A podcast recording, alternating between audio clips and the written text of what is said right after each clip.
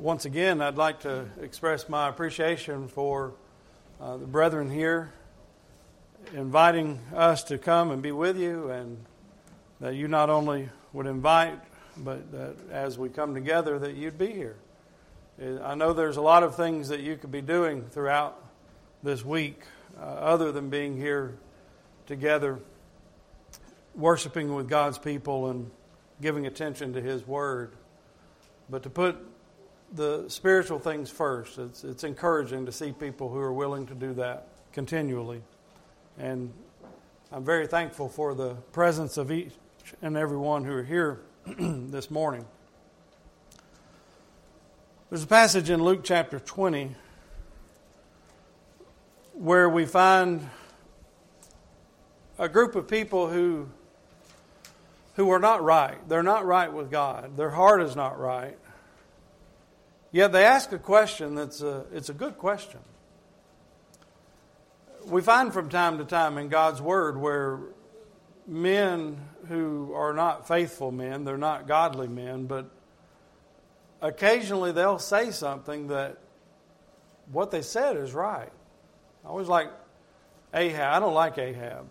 I don't like the things that Ahab did.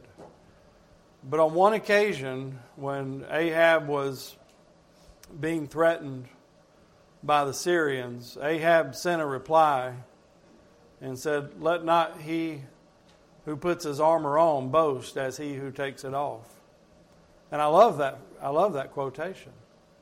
Uh, now, Abraham, Abraham, Ahab didn't have faith, as the prophet went on to tell Ahab, "You're going to lead the battle. You're going to defeat the Syrians, uh, we, we see that Ahab didn't follow up on his statement, some seemingly of faith, but, but it was a good statement. In Luke chapter 20, we find something similar here where you have these scribes and Pharisees, the chief priests and the elders, that, that group of Jewish leaders who were constantly trying to find some fault in Jesus as he went about teaching. And in verse 2 of Luke chapter 20, they say, Tell us by what authority are you doing these things, or who gave you this authority? That was not a bad question in and of itself. We need to know something about authority and, and where the authority is found for the things that we do. And so, Jesus, in his response, don't take it that Jesus is saying here by his response that this is an unimportant question. Jesus rather is saying this is a question I've already answered, and this is a question that you're really not interested in. But before we get to the title of the lesson and the text that we're going to spend most of our time talking about this morning from heaven or from men, uh, we do want to give some attention to that question that was asked of Jesus by what authority do you do these things?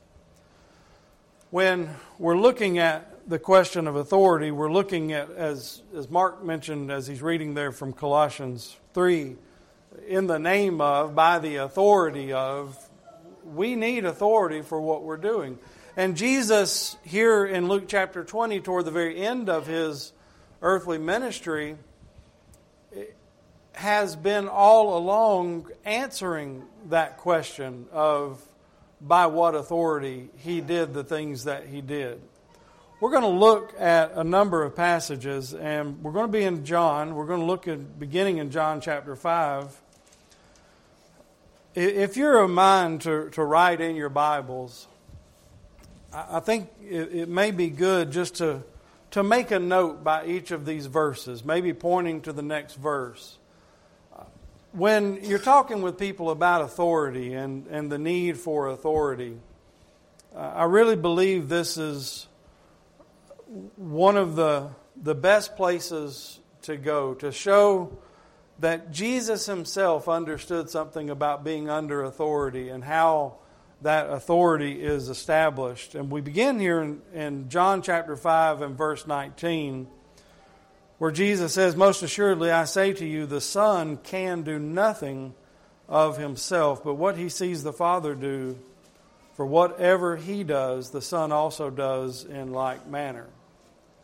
Now, this is the Son of God. This is Jesus Christ. And Jesus says the Son can do no thing apart from that which the Father has shown him.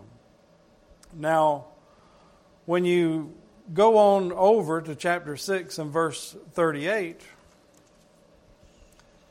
you have Jesus making this statement. John chapter 6, verse 38 For I have come down from heaven not to do my own will, but the will of him who sent me. You continue over into chapter 7 and verse 16, where Jesus says, My doctrine is not mine, but his who sent me. Chapter 8 and verse 28. Jesus says, When you lift up the Son of Man, then you will know that I am he, and that I do nothing of myself, but as my Father taught me, I speak these things. Chapter 9 and verse 4 I must work the works of him who sent me while it is day, the night is coming when no one can work. Chapter 10 and verse 25. I told you, and you do not believe. The works that I do in my Father's name, they bear witness of me. And then if you turn on over to chapter 12 and verse 49, Jesus says, For I have not spoken of my own authority, but the Father who sent me gave me a command what I should say and what I should speak. Now, we, we need to spend more time in each of those verses and, and, and really seeing all that Jesus says concerning how it is he is giving himself entirely to the will of God and how he comes to know the will of God. I think the first passage we look at in chapter 5, verse 19, and this last one here in John 12, verse 49, really sums it up. The things that he's seen in the Father, the things that he has heard from the Father, that, that really encompasses everything that we can be given to understand the will of anybody, including our Heavenly Father. And the point here is this if Jesus Christ, the Son of God, if He says that He could do nothing apart from what the Father has shown Him or what the Father had told Him, those things which are the revealed will of His Father, then who are we to think that we could go outside of those things? That we don't have to have the authority from God for what we're doing. That if, as long as we, we feel this is the right thing, as long as it makes sense to us, well, then that'd be okay. Well, Jesus didn't claim that, and so we shouldn't either. So when we're going to continue on here this morning to talk about whether something is from heaven or from men, it has to be under this umbrella of those things which are authorized by God. That's how we'll know whether something is from heaven or from men. It's not just going to be merely because it seems heavenly, it seems spiritual, it seems like a good thing to us. It's going to be from heaven when we can show from God's Word that God has shown us or God has told us or a combination of the two that this is His will and that we should carry that, that out. The area that we're going to, to take and apply this, and, and it can be applied to anything when we're talking about from heaven or from men. It, not only can it be applied to everything, it has to be applied to everything that we do. But this morning, kind of as our test case, we're going to use baptism as an example of how we look at something and evaluate it and see is that from heaven or is it from men? Now, we didn't just pull baptism out of the air back in Luke chapter 20, uh, that's, that's what Jesus asked these Jewish leaders who were questioning him. That's what he asked them to look at. Back over in Luke chapter 20, we read verse 2. Uh, tell us by what authority you're doing these things, or, or who is he who gave you this authority? Jesus' response in verse 3 But he answered and said to them, I also will ask you one thing, and answer me. The baptism of John, was it from heaven or from men? And they reasoned among themselves, saying, If we say from heaven, he will say, Why then did you not believe him? But if we say from men, all the people will stone us, for they are persuaded that John was a prophet. So they answered that they did not know where it was from. And Jesus said to them, Neither will I tell you by what authority I do these things. Now, as we've already stated, Jesus had already shown them by what authority. He had already told them where he had gotten his authority. But in this case, he's not going to specifically answer them on this occasion because they've shown themselves not to be honest people who are truly seeking the truth. When we look at John the Baptist and the baptism of John the Baptist, is the question too difficult to answer? Are the people here, when they give that response in verse 7, or we don't know? Was it because they couldn't know? Is it because the baptism of John was just kind of mysterious? You've got this man out in the wilderness, and we don't know where he came from, and he's doing these things, and we don't know why he's doing them. Was that the case? Well, when you look at their response, we find that no, it wasn't because the question itself was hard to answer. It's because they, the way that they were going about trying to answer it made it difficult because they were concerned about the circumstances. They were concerned about what's going to happen if we answer this way and what's going to happen if we answer that way. You see that again in verse 5. If we say from heaven, then he's going to say, Well, why did you not believe him? But if we say from men, then all these people over here, they might stone us because they think John was a, a prophet. So they're just simply looking at the consequence of their answer, and they decide that either way, we're in trouble. So we'll just say we don't know. But people do the same type of thing today. As they're reading through and reasoning through the scriptures, and they, they come to a passage and they recognize that if, if I take this and I go this way with it, well, that's going to, that's going to put me here. I don't want to be here. But now if I take it this other way, well, that's going to put me over here. I don't want to be there. And so we'll just, we'll just act like, well, we just can't know. Well, no, we can know. The Lord was very clear, and John was answer. John, the answer to John's baptism, whether it was from heaven or from men, was very clear. Look back with me in John, uh, Luke chapter 3.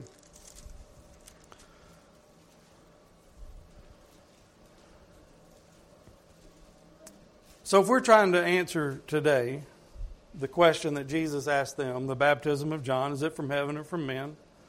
Well, then we can turn to a passage like Luke chapter 3. And in verse 2, it says, While Annas and Caiaphas were high priests, the word of God came to John, the son of Zacharias, in the wilderness. And he went into all the region around the Jordan, preaching a baptism of repentance for the remission of sins as it is written in the book of the words of Isaiah the prophet, saying, and then he quotes there from Isaiah. So, can we use this passage to see that there is an answer to the question? When he says, verse 2, the word of God came to John, and then verse 3, he went, verse 4, as it is written, well, that, that pretty well tells us the baptism of John was from heaven, it was from God. God had revealed himself by Gabriel to Zacharias back in Luke chapter 1, telling what he was going to do. He said, Well, maybe they weren't privy to the information that Zacharias had. Well, after Zacharias could speak, he spoke. And he told about the things that God had done, but they could go back to the book of Malachi and see what God had promised. And if they were willing to open their eyes and see, they could clearly answer, Yes, the baptism of John was from heaven. We haven't submitted to it. We've been wrong. We want to correct that.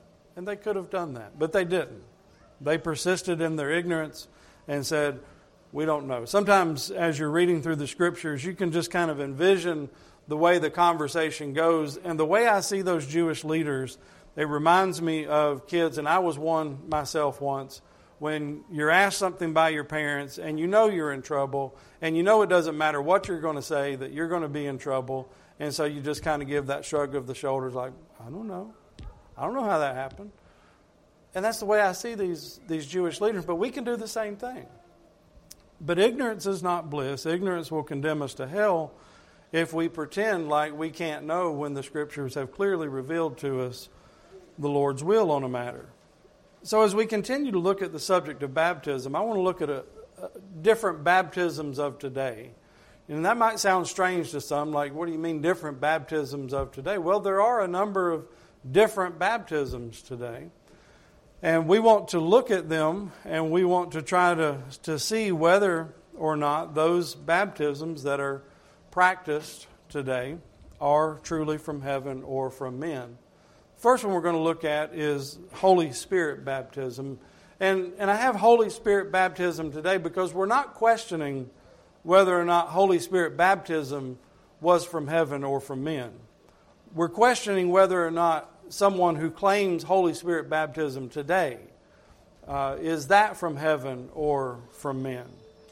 Well, if you look over in Acts chapter 1, we have uh, some, some promises made by Jesus. And we see there in verse 5 that he says, John truly baptized with water, but you shall be baptized with the Holy Spirit not many days from now. In verse 8, you shall receive power when the Holy Spirit has come upon you, and you shall be witnesses to me in Jerusalem and in all Judea and Samaria and to the end of the earth. And then as you look over in chapter 2, you find that when the day of Pentecost had fully come, they were all with one accord in one place. And suddenly there came a sound from heaven as of a rushing mighty wind, and it filled the whole house where they were sitting. And there appeared to them divided tongues as of fire, one sat upon each of them. And they were all filled with the Holy Spirit and began to speak with other tongues as the Spirit gave them utterance. So when we're trying to figure out questions concerning the Holy Spirit baptism, we want to know who was baptized by the Holy Spirit. Here in this passage, who were the recipients of that baptism? Well, according to men, this is Albert Barnes. Albert Barnes has written commentary on, on the Bible, and his notes are pretty easy to find, and, and he has some, some decent things to say about certain places, but concerning Acts 1:15, he says or actually concerning um, the verse 4 of chapter 2 and they were all filled he says it's probably not only the apostles but also the 120 mentioned in acts 1.15 that's what albert barnes says. Adam Clarke another commentator says it is probable that the all here mentioned means the 120 spoken of in Acts 1 and verse 15. A number of years ago, I had an opportunity to sit down with some, some preachers and some other denominations around where we are, or various denominations, not other denominations. And we were going through the book of Acts, and we got to this passage, and, and there were several there who contended that this was the 120. I said, well, let's, let's just look back, you know, just let's just go back. It says, and they, verse 4. So if we want to figure out who they were, let's just back up. You know, who's being considered here? Well, the last thing said in chapter 1 and verse 26 they cast their lots, and the lot fell on Matthias, and he was numbered with the 11 apostles. And then chapter 2, verse 1 they were all with one accord in one place. And verse 3 Then there appeared to them divided tongues as of fire, and they were all filled with the Holy Spirit. Well, wouldn't it make sense that that would refer to the apostles that had been mentioned in the previous verse? And if you back up to Acts chapter 1, we read verses 5 and 8 earlier. Who was Jesus talking to there? Well, in verse 3,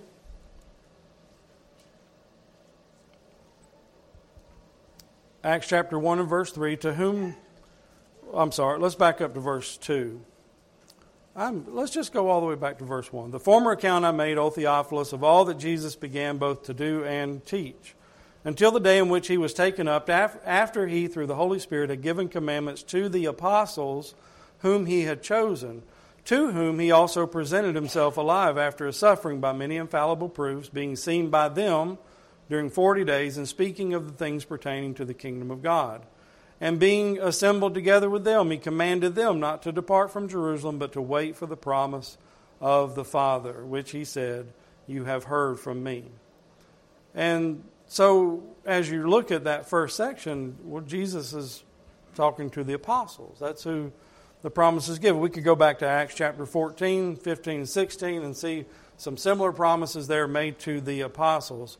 But you come back to chapter 2, and this is, again, in this study that I'm having, and they're contending it's 120, I'm, I'm trying to show all of this from Scripture that it seems the apostles are the ones who are uh, in view here. Uh, you come on down in chapter 2 in verse 14, Peter, standing up with the eleven, raised his voice and said to them, Men of Judea, and all who dwell in Jerusalem, let this be known to you, and heed my words.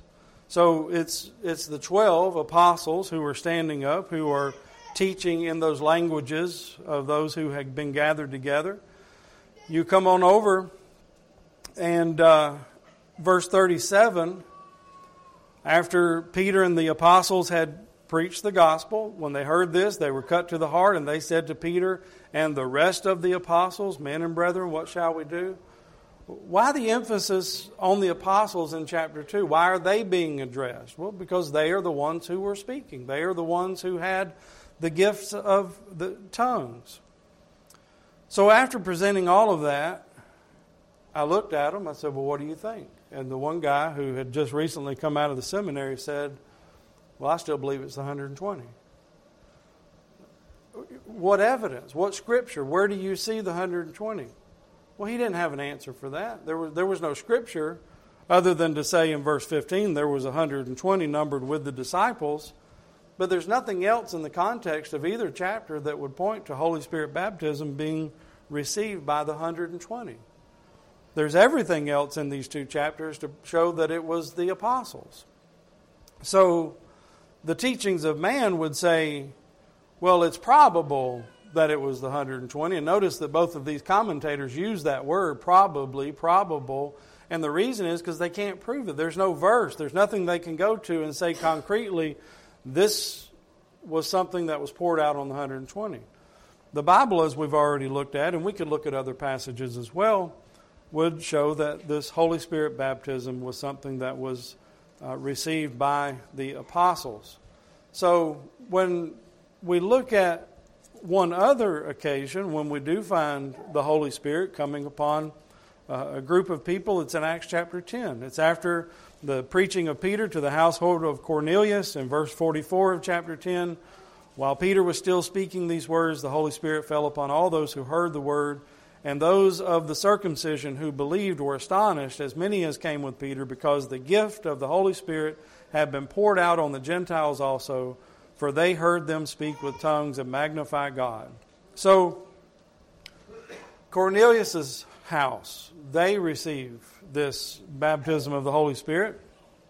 And some would point to this and say, well, see, just as they received it, we receive it today. But when you go on over into chapter 11, you find that there was a purpose for this baptism of the Spirit upon the household of Cornelius. Peter and those with him are questioned when they come back to Jerusalem. What are you all doing over there with these Gentiles? Well, and by the way, that really was a good question from those in Jerusalem at this time because it had not yet been revealed by God that the gospel, the door to salvation, had been opened to the Gentiles. And, and so I believe they're right to question what Peter and the others had done. So Peter answers, and we'll begin in verse 12, where Peter says, The Spirit told me to go with them, doubting nothing. Moreover, these six brethren accompanied me. We entered the man's house. He told us how he had seen an angel standing in his house, who said to him, Send men to Joppa and call for Simon, whose surname is Peter who will tell you words by which you and your household will be saved. And as I began to speak, the Holy Spirit fell upon them as upon us at the beginning. Then I remembered the word that the Lord, the word of the Lord, how he said, John indeed baptized with water, but you shall be baptized with the Holy Spirit. If therefore God gave them the same gift as he gave us when we believed on the Lord Jesus Christ, who was I that I could withstand God? When they heard these things, they became silent and they glorified God, saying, Then God has also granted to the Gentiles repentance to life. This was a new thing for Gentiles now to be received into the family of God how would God let people know that, yes, this is according to my will? This is what I want to be done. Now, obviously, there were many prophecies concerning the Gentiles being brought in to the family of God and receiving salvation in Christ. But the time frame, when would it happen? When would it occur? How do we know that that door is now open? Well, God had revealed it somewhat to Peter in that vision of the sheet. He also uh, told him to go to Cornelius' house, and then the sign that Cornelius and his house received with that baptism of the Holy Spirit. And Peter makes a distinction. When you go back there in chapter 11 and see that he says in verse 15, As I began to speak, the Holy Spirit fell upon them as upon us at the beginning. He, he doesn't say the Holy Spirit fell on them as he does all believers who have come to be in Christ. But he's making a distinction about those in the beginning. Well, what was that? Well, that's back in chapter 2. So the Holy Spirit baptism was limited in scriptures. The only two occasions we find are on the apostles and on that first those first Gentile converts as a sign from God that these people have kind of my stamp of approval. They have the authority to do what they're doing. That seems evident in chapter 2. It seems evident here in chapter 11. You say, well, that idea of seeming evident, that, that seems kind of vague. We won't take the time right now, but go back and read chapter 10 and notice Peter's words when he's told some things and he's shown some things and he has some scripture to mix in there. And what Peter comes to the conclusion is, is it, it, seems evident that this is the case. God shows no partiality. Uh, but that may be a, a lesson for another day. But Holy Spirit baptism, for those who would claim it for today that the Holy Spirit's coming upon them and causing them to speak in tongues, uh, that's not from heaven. We're not going to find anywhere else in Scripture where that happens. We're not going to find anywhere where that's promised to us today. That was a sign of confirmation from God for them at the time, and it's not for us today, and so that has to be for men. Well, infant baptism, that's a baptism that's popular. There's a, a fellow by the name of Kevin DeYoung. He's a part of the Gospel Coalition. And this is a statement that you can find if you go to the Gospel Coalition's website and, and look for Kevin DeYoung. You'll find his statements. And in regard to infant baptism, he says, We baptize infants not out of superstition or tradition or because we like cute babies. We baptize infants because they are covenant children and should receive the sign of the covenant. Now, to some religious people, you know, that sounds good. The, but do we find that in Scripture? Is there anywhere that tells us that, that children born into today's society, especially households that have father, mother who are Christians, that, that those are covenant children who need to receive that sign of the covenant? Well, we'll answer that in a moment. He goes on to say, as he's arguing for uh, infant baptism, he says, one, the burden of proof rests on those who would deny children a sign that they had received for thousands of years. You know, I, I kind of question that. The burden of proof, if we're going to practice something in the name of the Lord, is on the one who's practicing the thing. Where is your proof that God has authorized the thing? So he goes on to say if children were suddenly outside the covenant and were disallowed from receiving any sacramental sign, surely such a massive change and the controversy that would have ensued would have been recorded in the New Testament. Well, again, to some that might sound good, but the burden of proof is on him to show that it was in the New Testament anywhere to begin with. Not that something was removed, but that something something God had given. He goes on to say, Number two, the existence of household baptisms is evidence that God still deals with households as a unit and welcomes whole families into the church to come under the lordship of Christ together. And he gives a number of passages there to show these household conversions. Well, there's no doubt when you go to those passages that are cited there that there are households who heard the gospel and responded in kind. But does that prove infant baptism? Let's look at Acts chapter 16, which is the passage he brings up with the Philippian jailer. And let's see what the scriptures say concerning the jailer's house and how that conversion took place. So, the jailer, you remember, after the jail has been opened up and he's ready to kill himself, Paul and Silas say, Don't do that. We're all here in verse 28. Uh, verse 29, he runs in, he falls down before Paul and Silas. In verse 30, he brought them out and said, Sirs, what must I do to be saved? Verse 31, so they said, Believe on the Lord Jesus Christ, and you will be saved, you and your household. And they spoke the word of the Lord to him and to all who were in his house.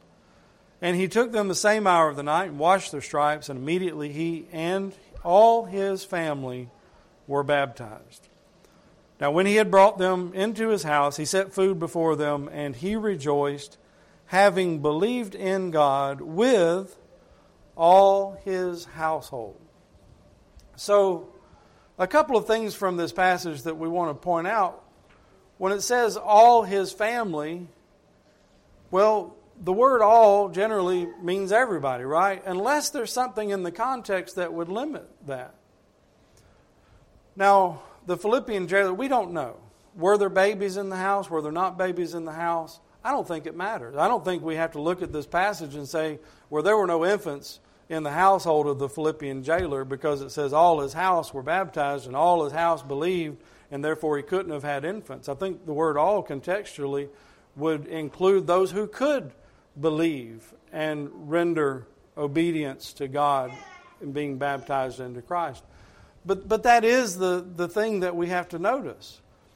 When Paul and Silas spoke, they didn't just speak to the jailer, they spoke to all his household. So then his family, all of them were baptized, having believed in God. Now, we got some young ones here, and I don't think anybody would believe that after this lesson that they're going to come to know who Jesus is and want to be immersed in water so that their sins can be washed away. But we wouldn't say that all the household wasn't present or all the household didn't respond. We just understand that those who were not able to did not. But everywhere that you read about baptism, in the New Testament, you read about those who were capable of believing. You read about those who had sins that needed to be addressed. You read about those who knowingly and in faith responded to the invitation to be baptized into Christ. So, on each of these points, we're not going through and looking at everything that could be looked at, but we're just looking at enough to see man has a lot to say on certain things. And then you look at the scriptures and what they say, and it's pretty easy to figure out rather quickly whether a thing is from heaven or from men. So, infant baptism, well, that's from men. We don't read about it anywhere in the New Testament, not as a covenant sign, not as a part of a household conversion. Those who are going to be baptized in order to be saved must also believe. So, what about confessional or symbolic baptism? Now, what I'm talking about there is what is put forth by many. Um, I took this statement from the Southern Baptist Convention's website. I'm not trying to pick on the Southern Baptist Convention or any particular group when I when I note what they say. I'm just trying to define what what others are saying about particular things. And so here in regard to baptism, if you look at the Southern Baptist Convention's website, they will say that Christian, or they do say that Christian baptism is the immersion of a believer in water. It is an act of obedience symbolizing the believer's faith in a crucified, buried, and risen Savior. The believer's death to sin, the burial of the old life, and the resurrection to walk in newness of life in Christ Jesus. That sounds pretty good. I, I don't know that I find a lot of fault with that.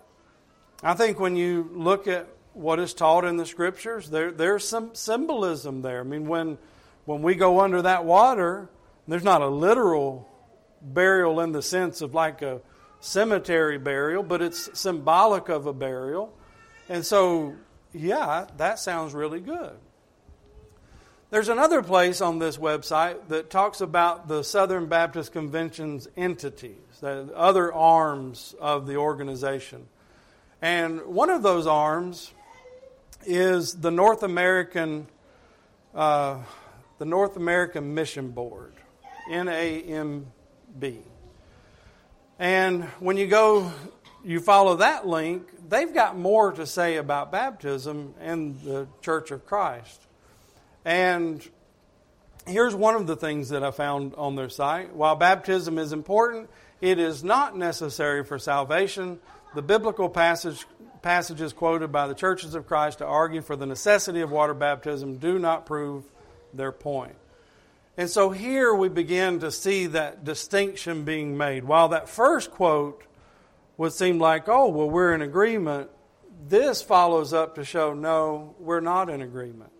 They're looking at baptism is as completely symbolic or uh, something of a confession made about what has already happened earlier, not what is taking place at the time. So when we talk about a symbolic or confessional baptism, we're talking about what sometimes is commonly referred to as an outward sign of an inward grace that has already been received. So they go on to talk about Acts 2:38 and say that that it can mean that one is baptized because his or her sins have already been forgiven. Acts 2:38 does not prove the necessity of water baptism for salvation. The interesting thing is, and you hear this a lot by those who contend that baptism is not necessary. I'm sure there's one out there by now because you go to bed tonight and you wake up tomorrow, there's going to be another translation of the Bible out there. But if you look at any translation that has any credibility at all, and I think you can be real loose with that description, I have not found one yet that renders Acts 2:38 with the word because. I've not found any that would say be baptized because your sins have already been forgiven. And I just think that's telling. That they tell us all along, well, it can mean this, it can mean this, but those who would have a reason to want to translate the verse in that way, they don't translate it that way. And there's a reason for that. It's because it's not true. Uh, that, that's not a rendering of that passage. And even if it were to the point where you say, well, it could be either or. There's enough in the scriptures to show us that, well, given that you could define it this way or that way, what are we going to do? Well, look at all the other passages that are spoken concerning baptism. That helps define Acts 2:38.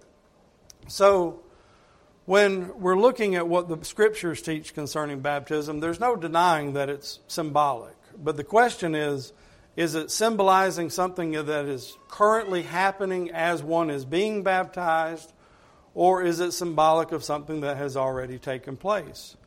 We'll look at a number of passages with me, and I know you're familiar with these, but it's always good to turn and put our eyes on it, be familiar.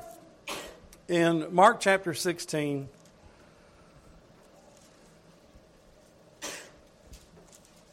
after Jesus has given the command for them in verse 15 to go into all the world and preach the gospel to every creature, he follows that with verse 16 He who believes and is baptized will be saved, but he who does not believe will be condemned.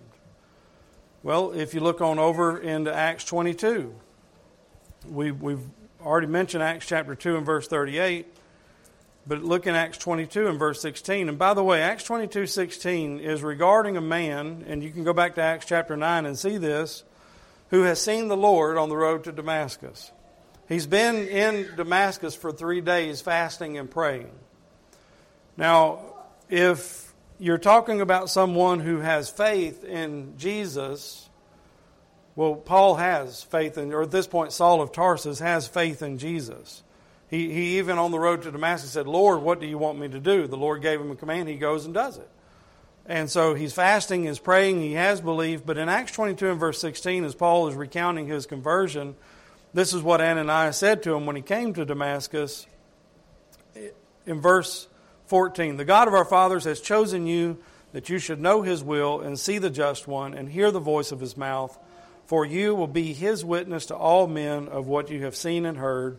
And now, why are you waiting? Arise and be baptized and wash away your sins, calling on the name of the Lord.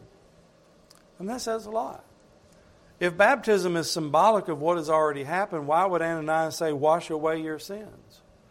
Why would he not say, Be baptized so that others can see that your sins have been washed away? That's not what he says. He says, Arise and be baptized, washing away your sins, wash away your sins, calling on the name of the Lord. 1 Peter chapter 3, or Galatians chapter 3. Let's go there first.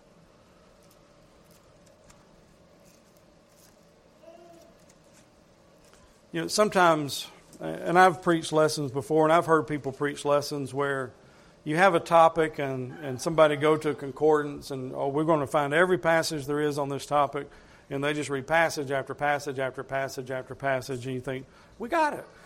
yeah, we got it.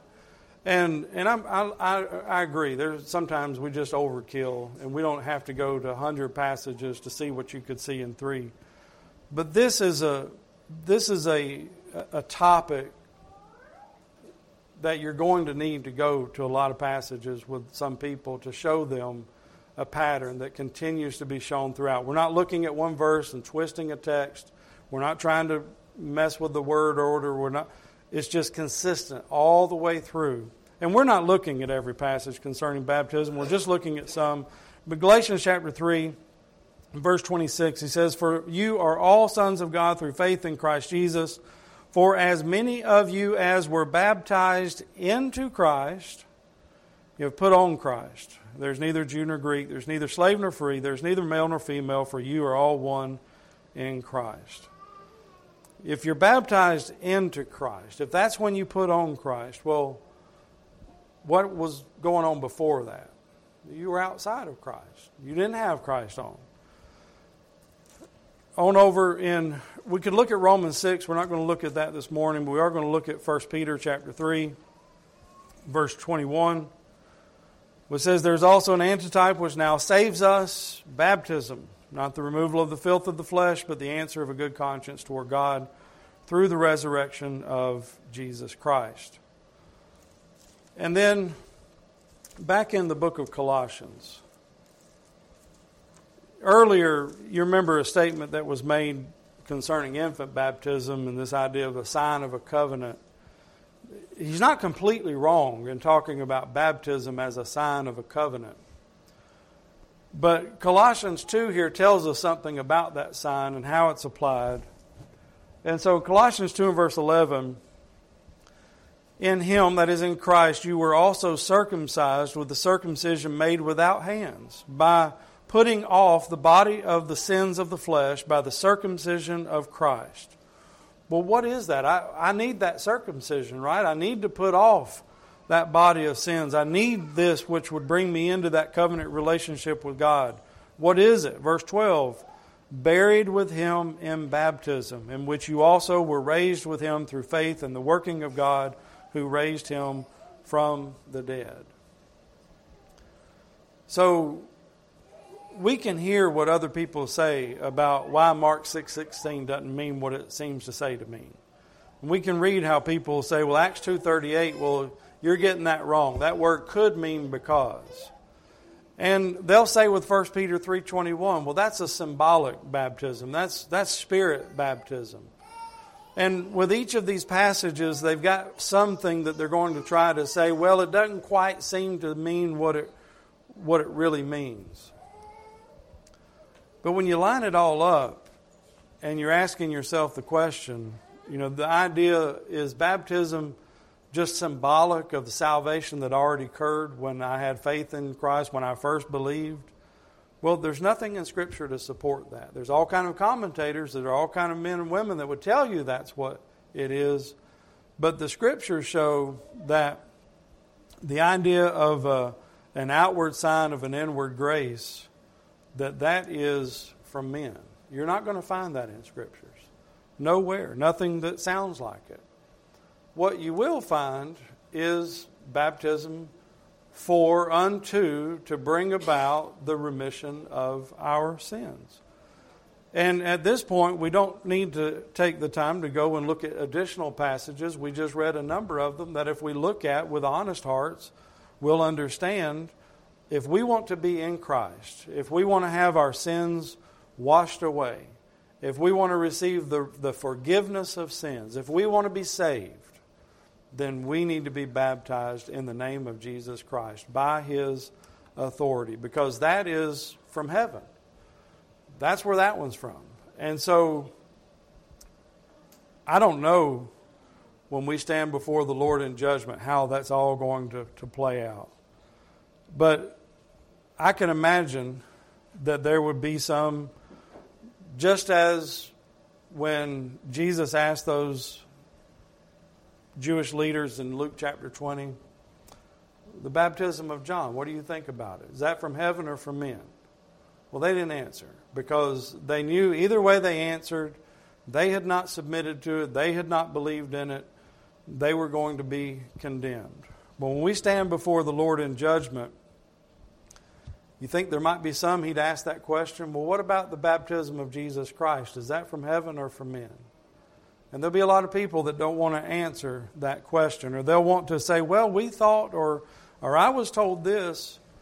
But if we're convinced, and we should be if we read through and see how the New Testament tells us that we can be saved, that the baptism of Jesus Christ for the remission of sins is from heaven. Have you submitted to that baptism? If you haven't, why not? It's the only way that we can be in Christ. It's the only way we can have our sins washed away. And as we looked in Acts 22 and verse 16, when Ananias said, Why, why tarriest thou? Arise, be baptized, wash away your sins, calling on the name of the Lord. We invite you to do that very thing here this morning. If you're not a child of God and you've not you've not submitted to the baptism from God that's given by his authority by which one must be saved, then please do that this morning while you have the opportunity. If we can help you in any way, let us know while, while we stand and sing. Hark the gentle voice of Jesus.